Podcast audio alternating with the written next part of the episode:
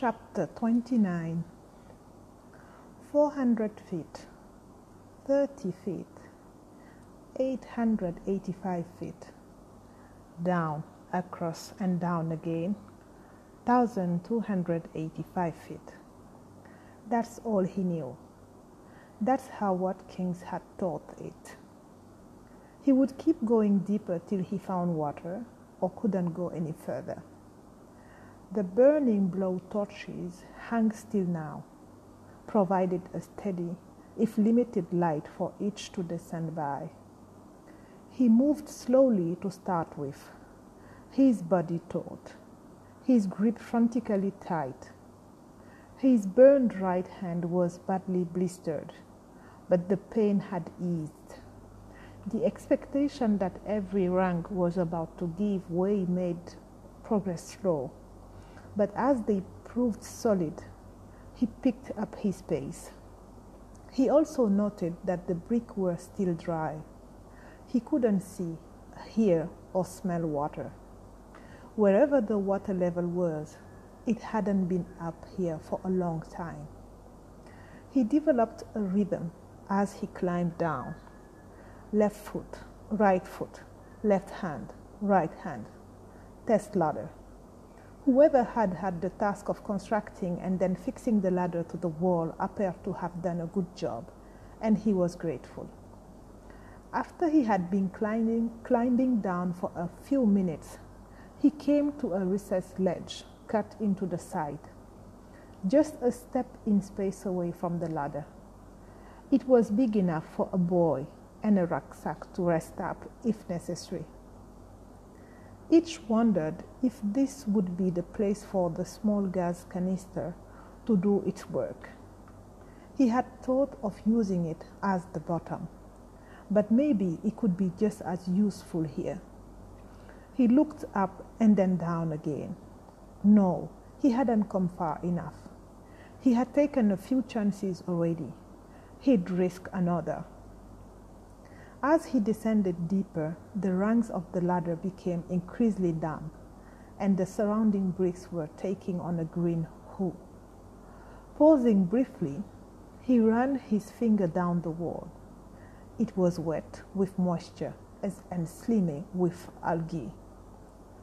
Hands tight on the ladder, he looked around.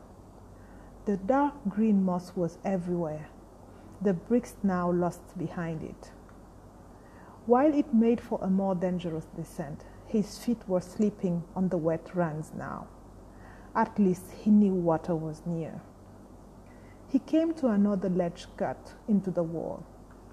These mini platforms were presumably where the winchman had operated from, pulling the endless bucket and soil up to the surface, then guiding them down again. Itch wondered if this was the ledge the winchman had fallen from. The hole below him was black and looked endless. The lights from the top were dwindling. He needed more. Itch stepped out of the ladder. The alcove was just deep enough for him to turn around with his rucksack on and he stood only a few centimeters from the drop as he took out the small gas canister, tubing, and blowtorch. He turned the nozzle and the gas hissed. The lighter did, it, did its work, and Itch positioned the canister so that the tube and torch hung free. Its light spraying out and down. He put on his rucksack again and climbed back onto the ladder. Each step needed extra care now, and his rate of descent had slowed. After 15 minutes, that felt like days. He spotted the top of one of the pieces of wood he had thrown down. Excited that he had reached the bottom, he picked up speed, his legs and arms working faster again.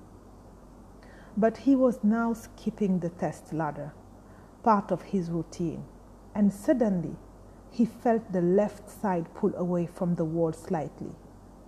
It froze. He stared at the rivets that held the ladder in place. One of them sagged slightly in the mossy break. Unsure how long it would hold, he hurried on. In the near darkness, the end of the planks loomed into view. Itch was trying to judge how far he still had to go when, he, when the rung he was standing on snapped. His right foot had only just touched it when it gave way, when it gave way, shattering clean down the middle. The impact on the next rung as his foot jerked downwards caused that to snap too. The third, fourth, and fifth ones gave way, the cracking and splitting iron sounding like rapid fire gunshots. Itch had fallen nearly two meters in a second. Terrified, he grabbed onto the side of the ladder to, the ladder to slow himself down, the rust and screws tearing into his fingers. In desperation, he cried out his voice echoing and rebounding up the well. By leaning into the ladder and pressing with his arms into the metal, he slowed his fall, but his feet were flailing, scrabbling, trying to find the rungs again. I am not going to make it, he thought as an image of his body falling into the depth, the depths flashed through the, his mind. He continued to slide, his hands squeaking like brakes on the ladder before his feet finally found a rung that held, and he came to a halt. The skin on his arms burned and bled, but he didn't look at them. His hands were laced, but his mind shut out the pain. He looked down. He was up to his thighs in water. The planks of wood had embedded themselves at the bottom, in mud, presumably, and only the tops were above water level. This meant that the bottom was only a little way below them. Instinctively, Itch looked up. He could see the small canister's orange flame burning steadily, but the ones at the top were tiny, like three stars in the sky. The gas would soon burn up, and Itch had little enough time anyway. 400 feet down, Itch looked around and saw only shadows and faint shades of gray and brown. He climbed three steps so that he was out of the water. Dark black and rippling out from where his legs had just been. He watched as the ripples passed around the submerged planks and disappeared. Visibility just over a meter then. Itch knew that there was a tunnel that led off from where he was standing, but the water was too deep to tell where it was. He saw again the lightning bolt shape he had drawn. This horizontal tunnel would run for about 30 feet before the well dropped again into the bowels of the earth. He guessed it wouldn't be on the ladder side, but that was the easiest to check. He removed the towel from inside his t shirt, from inside his shirt, laying it over a rug. He noticed how bloody it was.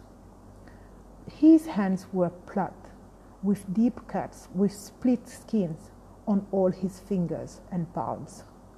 He mopped up what he could. Next, he slipped off the rucksack and, holding it in one hand, removed his shirt with the other. He looped the sleeves through the rucksack straps and then knotted them tightly onto the ladder. He took off his trainers and socks and chucked them at the far wall, where they bounced and fell into the water, the ripples folding back to the ladder. Itch stepped back down the three ranks into the water and reached for the nearest plank. It was a roughly cut piece of pine, and he tugged it free of whatever sludge it had stuck in. Holding the ladder with his left hand and the wood in his right, he stepped down another rank. Filling his lungs with air, he descended the next two. When he reached the third, he was completely submerged and holding the end of the plank. He started poking and prodding. He quickly realized that, as he had su- suspected, there was nothing but brick on the ladder side of the well. The tunnel to final drop led off from elsewhere.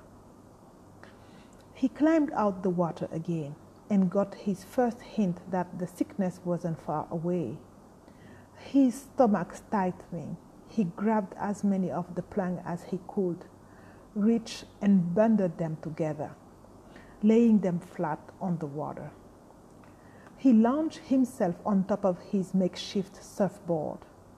With a plank in his hand, he started stabbing clockwise round the well the wood darting backwards and forward under the water. He had turned through 90 degrees and found only brick. Another 90 degrees took him back to the ladder. And he started to get worried. If the well ended here, just 400 feet below the ground, he had been wasting his time. Increasingly frantic, he paddled past the ranks and spun round to 270 degrees. His father had been right. Paddling was a useful skill after all. Last chance, he closed his eyes. There was no mistaking what was coming. The sweats and shaking were beginning again as he pushed the wood under the water.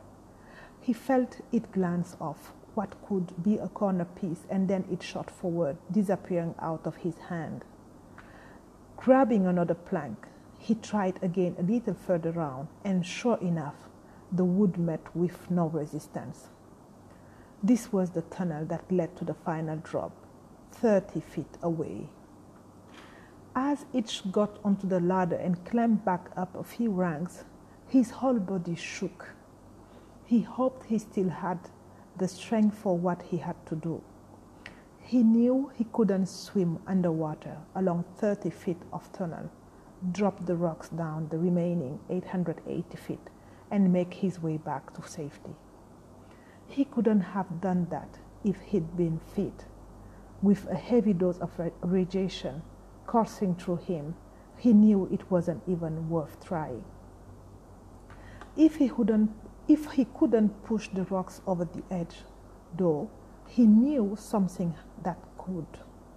He reached for the front pocket of his rucksack and removed the silver foil from the tubes of Humi and SBM, the sting agents. Unfolded and stretched out, the foil was about the size of an A4 piece of paper. Finding the glass jar of sodium, he removed the stopper and threw it in the water. He laid the foil out of his left down poured the soft chunk of metal onto the foil, the oil leaking away over his fingers. Even in the shadowy dark, darkness, 400 feet down, Itch could see the reaction begin. The silvery sheen was turning pinkish white as he folded the foil over to make a parcel. He sealed the edge by pinching them together as, he, as if making a Cornish pasty. It already felt hot on his hand, his open wound making him gasp. Crimping the seals as tightly as he could, he held the package in his teeth and released the rucksack from the shirt's knots, then tied the sodium parcel in its place.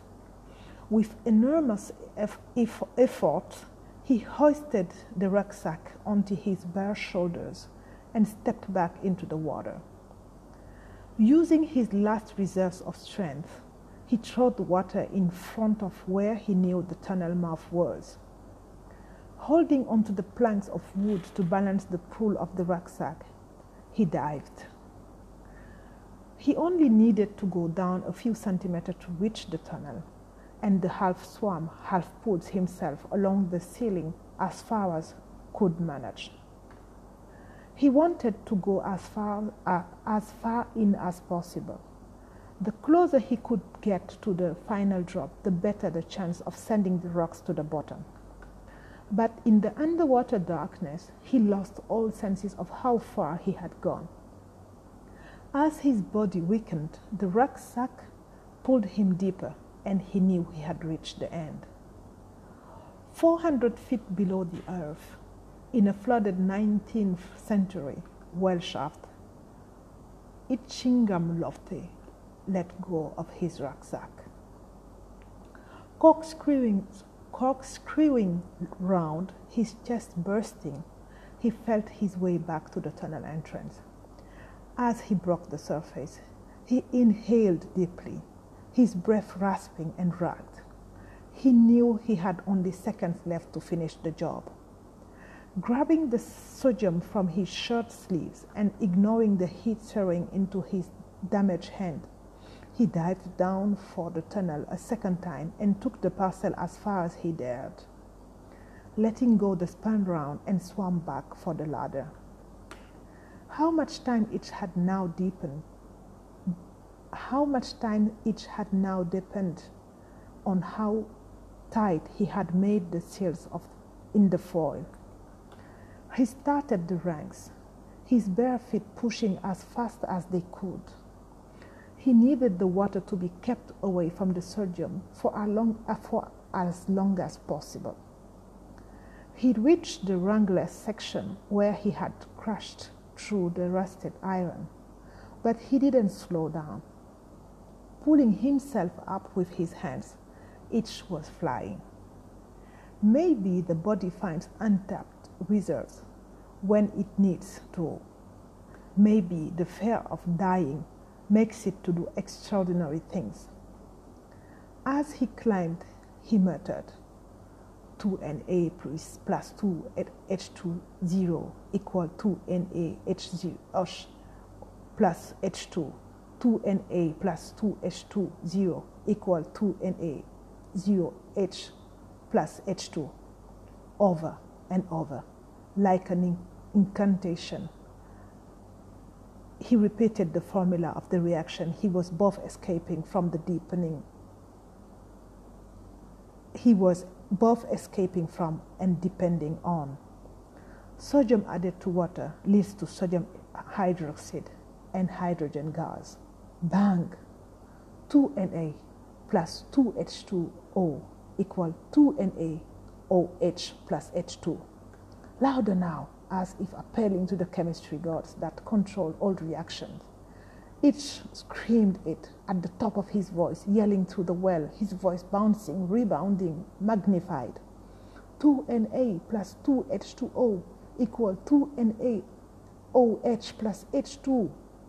Rank by rank, foot by foot, bloody hand by bloody hand. Itch climbed away from the water. He knew his surgeon would blow eventually the water would find its way through the silver foil and the reaction will be instantaneous. Molten sodium, caustic soda, and flame would explode in all directions. He needed the eruption to be big enough to blow the rucksack along to the end of the tunnel, where gravity would take it to the very deepest point, 1,285 feet below the Earth's surface. But he also wanted to leave. The ladder cut into his bare chest, his feet, and his hands, but his eyes were focused on the small winchman's platform, which was now only a few steps away, three ranks. He'd stopped there. Slowing, Itch was shaking with nausea and fear. The sweat was blinding him. He whipped it away with his bloodied hands. He made the next rank he was getting closer to the light from the small canister, but it was no brighter. Its supply was running dangerously low. Another rang. The convulsion felt as though it started in his feet, in his feet, and worked its way up through his legs, his hips, and stomach. Refusing to stop climbing, Itch hauled himself up to the last rung and threw himself off the ladder and onto the ledge as the sickness took him again. Flat on his back, he saw the little canister flame flicker, fade, and go out. In the darkness, the five stars of the blowtorches at the top still flickered. That wasn't right, of course. There should only be three. Itch had just started to count the flames again when there was a low rumble from deep in the well, followed by the roar of the water being thrown out of the tunnel at huge pressure. The ledge shook and some of the bricks crumbled, the pieces scattering over him. Water rushed up the well, pushing mud, rocks, and his planks of wood with it. It was an underground tsunami. In the tight confines of the tunnel, the explosion threw the water out with extraordinary force. Itch had no time to brace himself as filthy, foul smelling water crashed over him. He was lifted, spinning round and upward, upwards, like a whirlpool in reverse. Burning, choking water stung his eyes and poured down his throat. Then, as quickly as it has risen, the water level crashed down again, tossing Itch back onto the, the ledge, where he lay like a broken doll. With the, sound, with the sound of the sodium explosion still reverberating and the waves slapping the well's side a hundred feet below, Itch choking and gasping, felt his body shutting down. It hurt. It all hurt. He turned to face the wall. He was burning up and shivering at the same time. He wrapped his arms around himself and curled into a ball.